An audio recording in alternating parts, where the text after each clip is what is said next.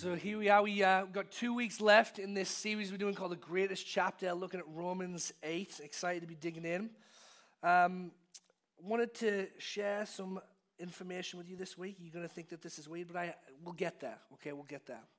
I had my annual physical this last week, and if you can tell, I got a little bit of a cold, so I don't think the doctor did his job.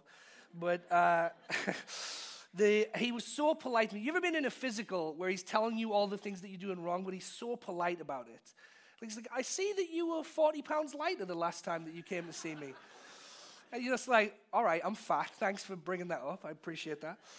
And he's kind of telling you, you know, did you, do you diet and do you exercise? What do you do? So he was very polite about it, but I walked out there kind of feeling a little sad about my life and a lot of things that I needed to change. Uh, but of course, I left with this kind of plan to be healthier. What, what do I need to change in my diet? What do I need to uh, fix? Uh, he kind of advised me on things that I can eat, you know, and it's always the it's always the like the really happy foods that he takes away, like no dairy, no ice cream, no no sugar. All right, I'll just be sad then, shall I? Shall I just do that? Um, so he's telling me about that. He's talking about workouts. But I, I always really like the miracle plans, right? Like, have you ever seen those miracle plans where they say, if you take this pill or if you go on this specific diet, you're going to lose like 100 pounds in a month. And it's going to be great and uh, it's going to be fantastic. And I'm like, yes, I believe you because I want to do that. Uh, or, or I'm, Janae gets so mad at me because I'm the guy who, you know, you know those ab belts that they sell online? Where it's like, it's like a workout without doing workout. You put this on, it like electrocutes your abs.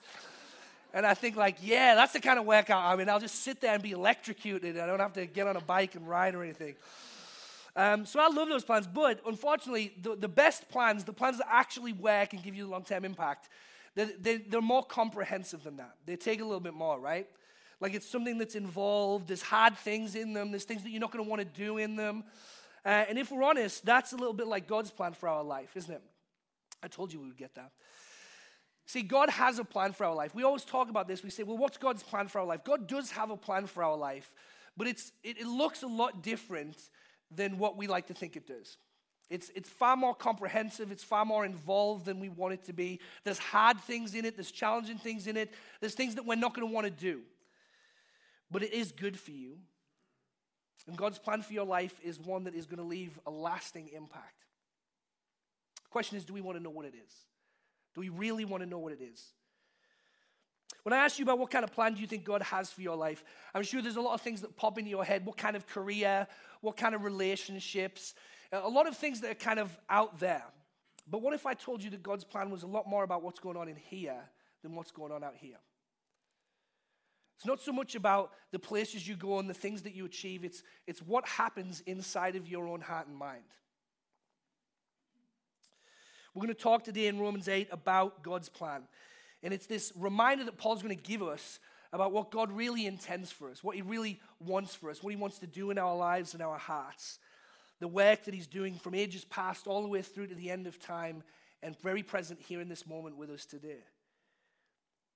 Now, just to kind of remind you, uh, we've been reading Romans 8, which is, is uh, titled by many the greatest chapter. It's this incredible chapter. So many people have memorized it. We quote verses from it all the time. It's going to be a very well quoted verse in today's passage.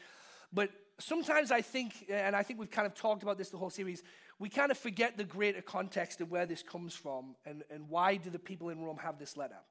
So this was written to a, a church that was very young, very early, uh, and Rome wants to kind of give these Christians the lowdown on this is what the Christian life is. This is what it's really all about. This is the heart of what it means to be a Christian. He wants to help them understand that. And so we want to kind of wrestle through that. And it's got, it's got some of these really sweeping theological statements, these huge ideas that can be intimidating. But the truth is that Romans 8 is one of the most practical chapters in all of the Bible. It kind of gives us these handrails to walk through life and walk through challenging things. And in the passage we just read last week, we kind of finish in this part where Paul is talking about the suffering of the world. So again, it's very timely for us. But he's talking about the groaning that's going on in the world. And now he's going to kind of transition and saying there's a groaning that's going on in the world around us. All creation is groaning for God to come and fix it, to do something about it. But there's also a groaning happening inside of us that is God's work. So you're going to read that and, and kind of pick up God's encouragement for us in how do we live in this groaning world. Uh, so let me read today's passage. This is Romans 8, 26 through 30. Paul writes this He says, Likewise, the Spirit helps us in our weakness. We do not know what to pray for as we ought, but the Spirit Himself intercedes for us with groaning too deep for words. And He who searches hearts knows what is the mind of the Spirit, because the Spirit intercedes for the saints according to the will of God. We know that for those who love God, all things work together for good, for those who are called according to His purpose. For those whom He foreknew, He also predestined to be conformed to the image of His Son, in order that He might be the firstborn amongst many brothers. And those whom he predestined, he also called. And those whom he called, he also justified. And those whom he justified, he also glorified. So I want to talk about three things this morning together. I want to talk first about the grace of God's Spirit, the work of redemption, and the comfort of his sovereignty. There's going to be a lot in there, so we'll try and hold it all together. So let's talk about the grace of his Spirit. The grace of his Spirit. Now, you guys, have you guys ever been watching uh, a TV show or a sports game? uh, where you have a moment of collective pain. Uh, and here's what I mean by that. Like maybe you watch a football game, someone gets tackled, and everyone in the room with you, even though you're not there and it didn't happen to you, everyone just goes, ooh, you kind of feel it, right? And there's a lot of moments in life where we kind of have this collective pain, right? I want to read a few examples and, and kind of give me an amen if you can feel this. Just, just by describing the episode, you can feel the pain of it. Banging your toe on the side of the table right? Yes? Does, it, does anybody else kind of feel like you've been stabbed in the chest when that happens? I don't know why it's so painful. Uh, when you stand on a piece of Lego, right? Somehow people who don't even have kids know what this feels like. Uh, when you miss a step on the stairs, uh, this is one that I hate. When you open a cupboard in the kitchen or the bathroom or something and you dip down and then you come back up and it whacks you right there. Oh, and when you bald, there's no cushion. It's horrible. Uh, when you're doing uh, some DIY and you hit your finger with the hammer, right? You see someone do that and you can feel it, right? Uh, when you bite your tongue, right? When you're eating some good food and you bite your tongue. Uh, when you have a brain freeze. Yeah? Anybody else with me on the brain freezes? I, I don't believe that damage hasn't been done to the brain from those. It's, it's mind numbingly painful. Uh, so listen, we could go on, we could talk about all these things, but all of us know that there are these moments in life where we can, we can kind of have a shared collective pain over what you see around you, right? You don't have to be there, you don't have to feel it. Well, what Paul is going to tell us, he's going to tell us that the Holy Spirit is like that, that he groans with us for the pains that we feel. He sees them, he knows about them, and the Spirit in our spirit kind of groans for the collective pain in our world. This is what he says. He says, Likewise, the Spirit helps us in our weakness, for we do not know what to pray for as we ought, but the Spirit himself intercedes for us with groaning too deep for words. And he who searches hearts knows what is the mind of the Spirit, because the Spirit intercedes for the saints according to the will of God. So, this first thing that Paul tells us about this groaning world that we live in is that we have an advocate, we have a comforter who is with us, the Spirit of God, to help us in our weakness. And this, this word that he uses, this spirit who helps, this word helps, it's the same word that in Greek is used for when, uh, in the story of Mary and Martha, Mary, uh, Martha says, will, will you tell my sister to help me? So I, the way I want you to envision the kind of help that Paul's talking about is someone who carries burdens with you, someone who comes and is literally involved in the work with you to help you get through it. That's what Paul's talking about. And uh, that's kind of the way that the Spirit is portrayed throughout the New Testament. Jesus himself, he uses a Greek word to describe the Holy Spirit, paraclete. And what paraclete means is uh, it means to come alongside of or to comfort. This is what Jesus says in John 15. He says, When the helper comes, that, that word paraclete there for helper, sometimes translated, translated comforter. When he comes, whom I will send to you from the Father, the Spirit of truth who proceeds from the Father, he will bear witness about me. And you also will bear witness because you have been with me from the beginning. See, here's what Christians believe. We don't believe that God has kind of forgiven our sins and then kind of sent us on our way to try and figure it all out by our lonesome. What the Christian message is, is that God has saved us and ransomed us, and then He has given us the very Spirit of God to help us walk through the struggles of this world, to share in our collective burden and pain. Ray Ortlund, a pastor that I admire, says the Holy Spirit is a gracious person who steps in and says to us, May I help you? And may I carry that burden with you? And what Paul tells us is that this Spirit, He doesn't just come walk alongside us, He actually prays for us. He intercedes for us with groanings too deep for words. When we don't know what to pray for ourselves, God prays for us. Now, I just want to pause for a second. Does that sound unusual to you, the way it does to me, that God prays for us? Isn't the way prayer supposed to work that we pray to Him? That we kind of bring our lists and our, our requests and our desires and our burdens and we kind of say, Here you go, do something about it. Why would God pray for us? Isn't that unusual? Well, if we think of prayers primarily this list that we're sending up to God, then yeah, it is unusual. It's strange. But what if prayer was much about presence than it is about lists? What if prayer wasn't about us asking for things, but about resting in things, about reminding ourselves of things, about experiencing the love of God? Pastor Brian, uh, he, he said this this week when we were kind of talking about this sermon. He says that the definition of prayer that he has is experiencing the love of God. What if the purpose of prayer is to be loved by God, to be present with Him, to experience His love and His care? Now, the other thing about this, does it feel good to have the freedom to know that we don't always need to know what to pray? You ever been in one of those zones where you're like, I just don't know what to pray about this? I, I felt that way a little bit about Uvalde, right? Like, what do you what do you pray for? What what are the kind of things that you should chase? Do you say, God, reform things and change things? Do you say, help us with mental health crises? What, what do you pray for in situations that are just unimaginable like that? Praise God that what Paul tells us is the Spirit prays. That sometimes, you, you know what the most prayerful and holy thing you can do is? Is to go and sit with God and, and, and groan with Him. Is to not necessarily have clever words and speeches but just to, to be present with him and to feel what he feels and to feel the pain of others around you and to sit and let God speak that and pray that.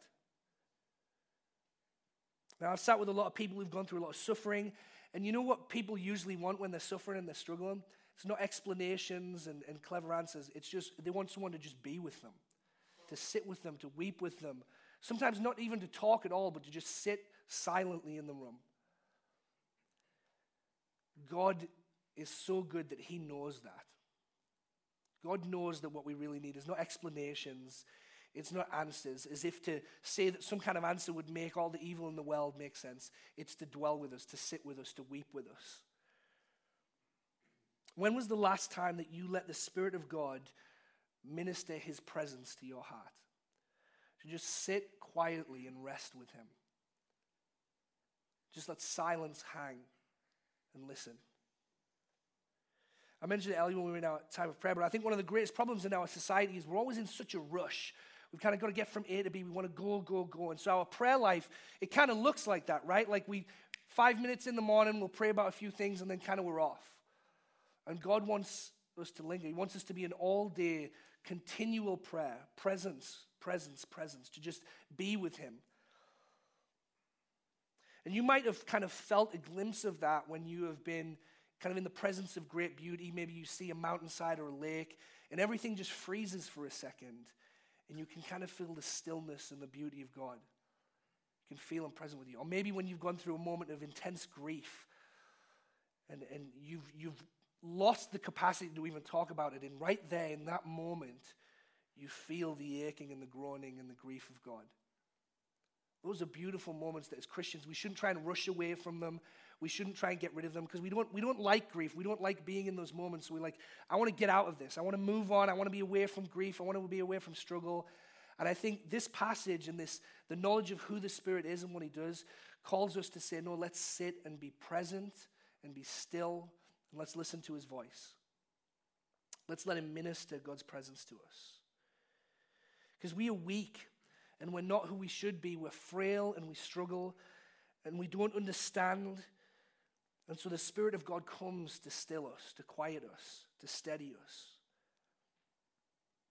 And because of his work in us, Paul can give us the really good news of verse 28. And this is the verse that kind of gets quoted most often, one of the most quoted from Romans 8. And before we go into this and kind of unpack this, I want to give us an analogy to try and understand what Paul is about to say. So, if you've listened to me for any length of time, you know my best sermon illustrations come from either YouTube or TikTok when I'm scrolling through stuff. So, I wanted to share with you a video of something I came across a couple of weeks ago that I feel like captures what we're about to read so well. Let, us take a look at this video.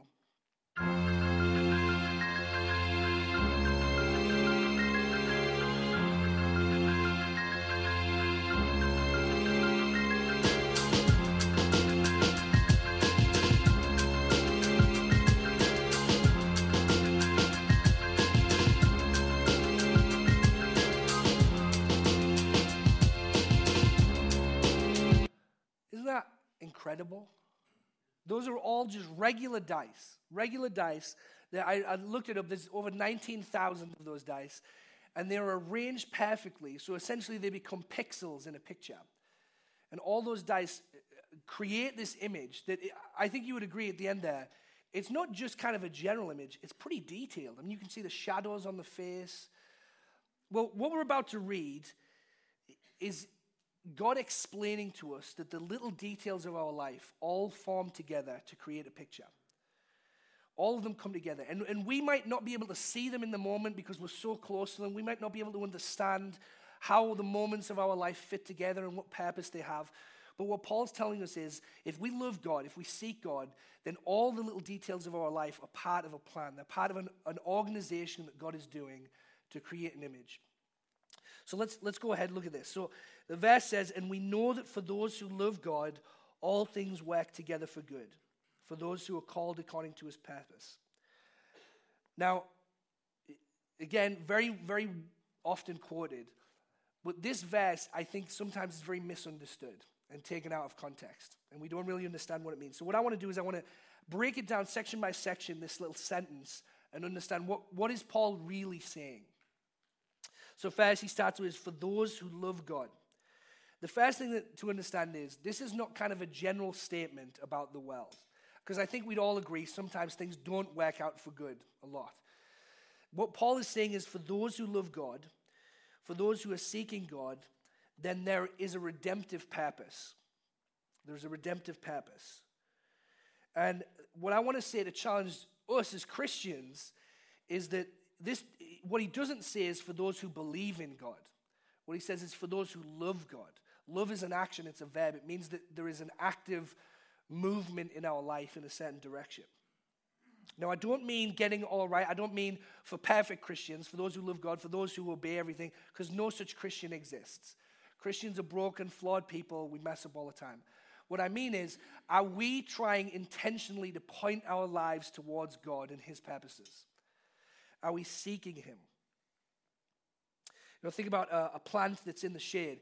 If I, if I plant a seed in the ground and then I just leave it in the shade, it's not going to grow. It has to be put in the sunlight, right? It has to be put in the area where it's going to receive the things it needs.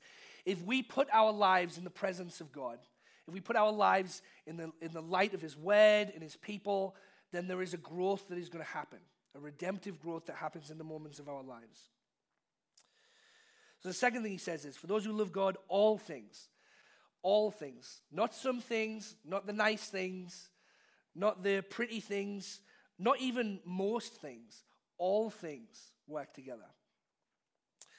So that means even bad things, even terribly bad things. All things that happen in the life of a Christian have a redemptive purpose. Now, the first thing that this means is, as Christians, we shouldn't be surprised when bad things happen in our lives. If Paul is saying all things, then that's, that means he expects hard, painful, difficult things to happen in our life. And one of the, one of the most often ways that this verse is misused is it's kind of used as like the uh, fairy tale dream come true verse, where we say, well, all things are meant to be good. All, God's going to make everything good and it'll be nice and pretty. So if you're a Christian, then your life's going to be really good. That's not only untrue, it's drastically untrue. Uh, talk to Jesus about how his life turned out and see if that's true for him, right? The life of Christians for the longest time in history was str- a struggle and painful. So if that's if this verse is meant to say life is meant to be good, then something's gone wrong in history because that's not how it turned out. And again, in our culture, we don't like pain, we don't like struggle, and so we, we want to run away from this, right? Like we're part of the culture. Tim Keller, when he was talking about this, he says kind of American culture is like when things don't go right, we're going to sue, right? Someone's going to pay. But God is saying that He uses even pain in your life to get His work done. Now, this brings us to the third thing all things work together for good. And here's what's important about this what Paul is saying is not that every bad thing that happens to you, you need to think of it as a good thing. What he's saying is the bad things will work together with the good things to accomplish good things. So one of the ways that Christians misuse this is we kind of we give each other very bad advice. And when something bad happens, we say, well, everything happens for a reason, so God has brought this to teach you something. So, this, this loved member of your family that's died, or this suffering that you're going through, God's trying to teach you a lesson, He's trying to do good. That's not what Paul's saying. Paul is saying there are absolutely bad things in this world that are bad. There is no good in them, but God will bring good out of them. Okay? So, what Christians need to do is we need to be, again, kind of as we've already talked about, we need to be able to grieve truly bad things.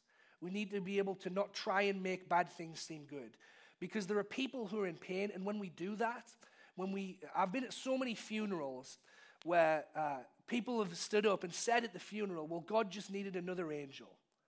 That's an example of that kind of twisted mindset that suggests, oh, that this is actually a good thing. Like it's a, uh, as if God was in heaven and being like, you know, there's not enough angels around here. Let's kill someone. Right? I mean, I see it outside and it sounds awful, but sometimes we let these like kind of bad, twisted theologies come into our mind and we misunderstand things and it can be hurtful to people. I can promise you this that the person uh, who's at that funeral grieving the loss of someone, hearing something like that, it doesn't feel good to them. They, in that moment, need to be told this is bad. It grieves God's heart. He's sad about this. He's not happy about your suffering. He's, he's not in heaven saying, Well, good, I hope you learn a good lesson. God weeps and grieves and is broken far more than any of us have ever been over the evil in this world. But God is so broken over it that He says, I'm going to twist this and reform this, and I'm going to bring something good out of this. And you know what the greatest example of that is? Is Jesus Christ, an innocent man who was hung on a cross after being tortured and beaten and abused and lied about. And God brought about the redemption of all creation through that. Another great example of this is, is Joseph in Genesis. You remember Joseph, who was thrown into a pit by his brothers and sold as a slave into Egypt? And at the end of all that, God kind of raised him up. He becomes prime minister in Egypt, and there's a famine, and Joseph helps rescue the nation. And then his brothers come back and he meets with them, and Joseph says something very important. He says, What you intended for evil, God has used for good. What Joseph did not say was, Oh, it's okay that you threw me in the pit. That was good. See how it all turned out? Well, he says, No, you intended that for evil. It was evil, it was wrong, but God has used it to bring about good. So I want you to swallow that this morning and realize the pain and the burdens in your life, God grieves over it with you. He is not thrilled about it. He doesn't want to teach you some kind of twisted lesson. He wants to grieve with you, and then he wants to bring good out of it. This is so important for us to learn because Romans 8:28 is giving us freedom to lament and hope. It's giving us freedom to say there are broken things in this world that truly are just wrong. It's just wrong.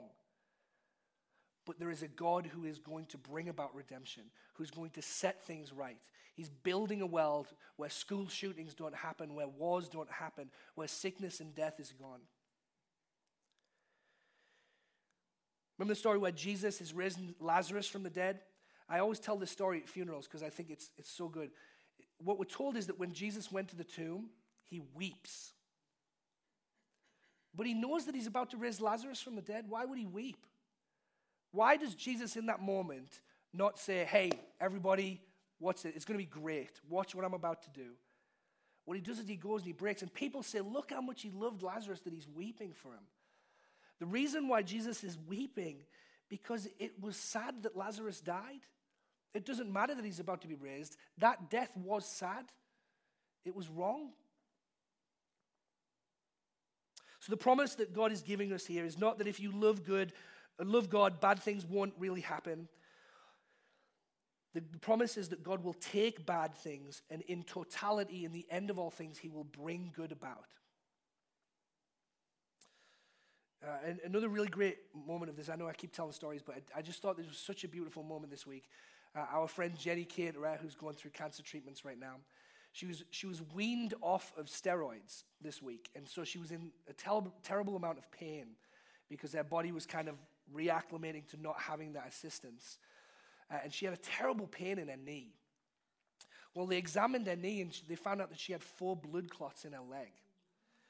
And so Jenny wrote this post. It's, uh, it's so beautiful. She was actually rejoicing in her pain because she was like, God used my pain to help the doctors find something that was way worse. God brought about something good. Now, can you imagine that? Being in agony, being in pain, and saying, Thank you, God, that you let me suffer this. It, was, she wasn't saying the pain is good and I'm thankful that God is allowing me to suffer. She was saying, I'm so glad that God has used something that was bad to bring about something that was good. That's kind of the kind of mindset that I think God wants us to have. This is what Jonathan Edwards said about this. He says, A good man may look down upon all the whole army of worldly afflictions under his feet with a slight and a disregard, and consider with himself and joy therein. However great they are and however numerous, let them all join forces together against him and put on their most rueful and dreadful habits. Bring all the light afflictions. He may triumph over them, knowing this, that they are but for a moment and that this shall only work out from a far more exceeding and eternal weight of glory, and that although sorrow continue for a night, joy comes in the morning. Now, we've got just a little bit of time left, and we're going to try and tackle the hardest part of this passage, so bear with me, because we can't talk about 28 without talking about 29 and 30. This is what it says. And you're going to be so mad at me that I've waited till right at the end to try and tackle this very complicated part. For those whom he foreknew, he also predestined to be conformed to the image of his Son, in order that he might be the firstborn amongst many brothers. And those whom he predestined, he also called, and those whom he called, he also justified, and those whom he justified, he also glorified. Everyone understands that, right? That just makes sense. We can just, we can end. No. This, this is a part of Christianity. I think that if you've been in a church for a while, you've come across words like predestination, and they can make your head spin and think, well, what does this mean? What is, what is Paul really telling us here? Uh, so I want to I want to kind of set up some safety bars as we unpack it. And the first one is Paul's not trying to give the Romans a theology lesson. He's trying to comfort them in their suffering and their affliction. He's not talking about predestination and, and foreknowledge to kind of say, here's how I want you to think about God in his loftiness and his grandeur. That's, that's a part of it. But ultimately, the reason he's having this conversation is to say, I know you're suffering. I know there's persecutions in the church. I know that you're worried about your lives. I know you're struggling. And I want to remind you something about God that will bring you comfort. So that's why I, want to talk about the comfort of sovereignty, because when we talk about sovereignty, God intends it for, to be a comfort to our hearts and our souls.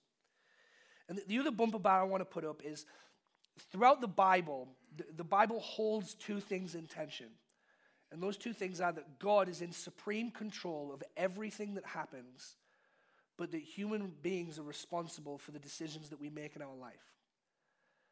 If we stayed here for another three hours, I could not explain how those two things coexist to you. I went through seminary and I studied it and I thought about it. I don't know. And guess what? It's been talked about for 3,000 years and people still don't know. But I think we need to leave room for the fact that God is far above our understanding. I don't know how those things work together, but that doesn't mean that they don't. It means I don't know. Let me, let me think, get you to think about this. If you think it's a contradiction or a paradox for God to talk about predestination, but also say, but I want you to make good decisions, God's not like us, and He's the ground on, on which all created things stand the neurotransmitters in your brain that allow you to make decisions and create what we perceive as conscious thought, he invented that. It was his idea. The whole concept of you having a free will was because he decided to give you one. So we can start to see maybe a shadow or a glimmer of how somehow these two things work together. So, with that in mind, let's go ahead. let's read this. This I want to again just kind of unpack this word by word really quickly because I know we're about to be out of time. But first, he, he says, "For those whom he foreknew." And this is this Greek word prognosko. And what it, what it means is, it doesn't just mean that God kind of looked out across time and had an idea of what would happen. It means that God intentionally chose to know us. That before you were born, before I was born, before all of creation was put together, God looked through the channel of time and said, I'm going to love these people. And when, when it talks about knowing, it's a little, a little kind of weird. But the word knowing is the same as when it says that Adam knew his wife Eve. It's like the biblical know, where it's saying that he's intimately involved with, he built a relationship with, he was close to. So God knows all the details of our life. This is what Charles Spurgeon said. He said, There's nothing about me that God does not perfectly understand. I'm a riddle to myself, but I'm no riddle to him. God knows you better than you know you. He understands why you do the things you do, He understands the trauma and the brokenness. And so He's the best person to talk to. He knows your failings, He knows your sin, He knows your mess, your wounds, and He actively decided at the creation of the world to love you, to be devoted to you, to commit Himself to you. Second word He uses predestined, the easiest one to understand. This is the one that makes us feel the most uncomfortable. But it's a word that we have to wrestle with because it's in Scripture everywhere. Think about things that Jesus said. He says in John 15, You did not choose me, but I chose you. And I appointed you that you should go and bear fruit, and that your fruit, fruit should abide. So whatever you ask the Father in my name, may he give it to you. And then in Ephesians 1 4, Paul writes, Even as he chose us in him before the foundation of the world, that we should be holy and blameless before him. In love, he predestined us for adoption to himself as sons through Jesus Christ, according to the purpose of his will. I think it's sufficient to say here that what predestination is about is it's about God being committed to make sure that his purposes are carried out in your life. He's committed to you. He has fixed your destination. He knows the end of your journey, and he's going to carry you along through it. God has resolved that he will not leave us or give up on us. He's going to come to us and he's going to carry us. And what's more, he's going to conform us to the image of his son. He is going to change us into the likeness of Christ so that we would be faithful, generous, kind, merciful, and gracious as he is. So that we would become a courageous, uncrushable, beautiful people that make a lasting impact in his world and his creation. Third, we're called. God has brought us to a realization of his plan for us, of his foreknowledge, of his design for us. So, what lays beneath your kind of your aching and your groaning is the groaning of the Spirit. What lays behind your sense of calling is God calling you, reaching out to you.